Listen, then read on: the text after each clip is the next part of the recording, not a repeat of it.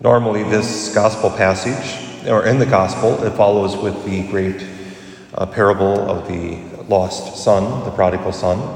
Uh, I prefer lost because prodigal means extravagant, and it's a father who's really extravagant. Um, but the, these parables of the lost are radical in their very nature, and uh, sometimes we forget how radical they are. And uh, um, I was reminded of it, whatever day it was this week, as I was reading about some of the uh, um, Muslim experiences with the gospel.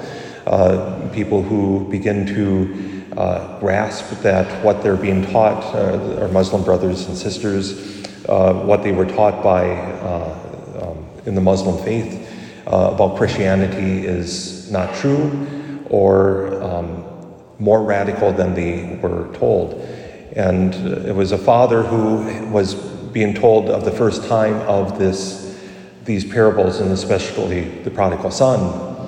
And so when it got to the spot of the son coming home and the father seeing him, the father interrupts the, the, the, the, the, the, the son of the, the father was telling the story. Uh, the, the, the Muslim father stops and says, Let me guess. The father rushes out and kills him on the spot. That would have been the appropriate response. Even not, uh, uh, not just in the Muslim culture, but in the, the Jewish culture. This son had abandoned his father, had squandered his, his, the father's wealth, had basically embarrassed the father. But the father shows love. Today, with this, uh, the parable of the lost sheep is the one that sticks out to me most. Uh, and today, of these, these two, a shepherd who loses a sheep, one sheep, and leaves the 99. That doesn't happen. And if it does, if the shepherd does find that lost sheep, he doesn't simply put the sheep on his shoulders and carry it home and say, Oh, gee, I, I found my lost sheep. In the culture, the shepherd would have broken the sheep's legs and then put it over his shoulders as a sign you're never going to wander from me again. It's fear.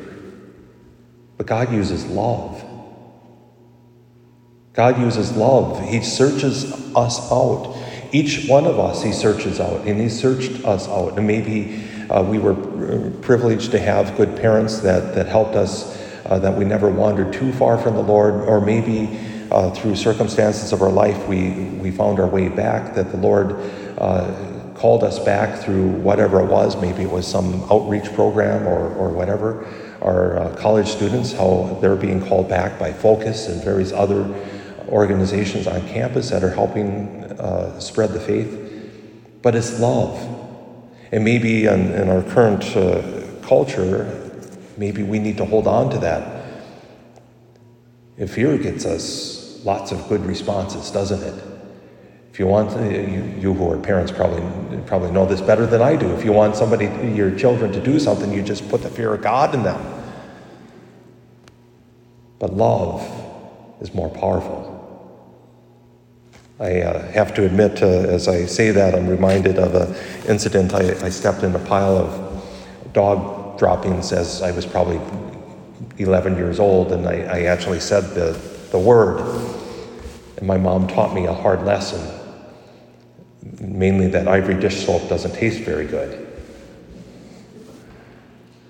And the reason I bring that up is because today in our first reading we have St. Paul using that very word is not translated as it. In fact, uh, it's translated rather weakly.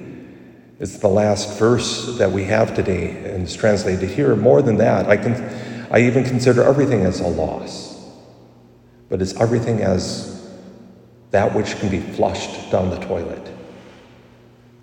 Everything is nothing compared to Christ, knowing Christ when we understand how much Christ loves us, there's nothing. There is absolutely nothing that compares to it. It's all trash, waste. Scat. I can say, I think I can say that word in church. Do we really understand that? And if we do, then what does that mean for us? Not only does a shepherd seek us out when we're lost, but then he invites us to seek out the lost. He invites us to show love to, to others. And that's what St. Paul is doing now, ultimately. He's saying, Look, Christ has found me. If anyone had right to boast, it's him. A Pharisee, a Benjamite, a Hebrew of Hebrews. And yet, nothing compares to the love of Christ. All is loss, all is nothing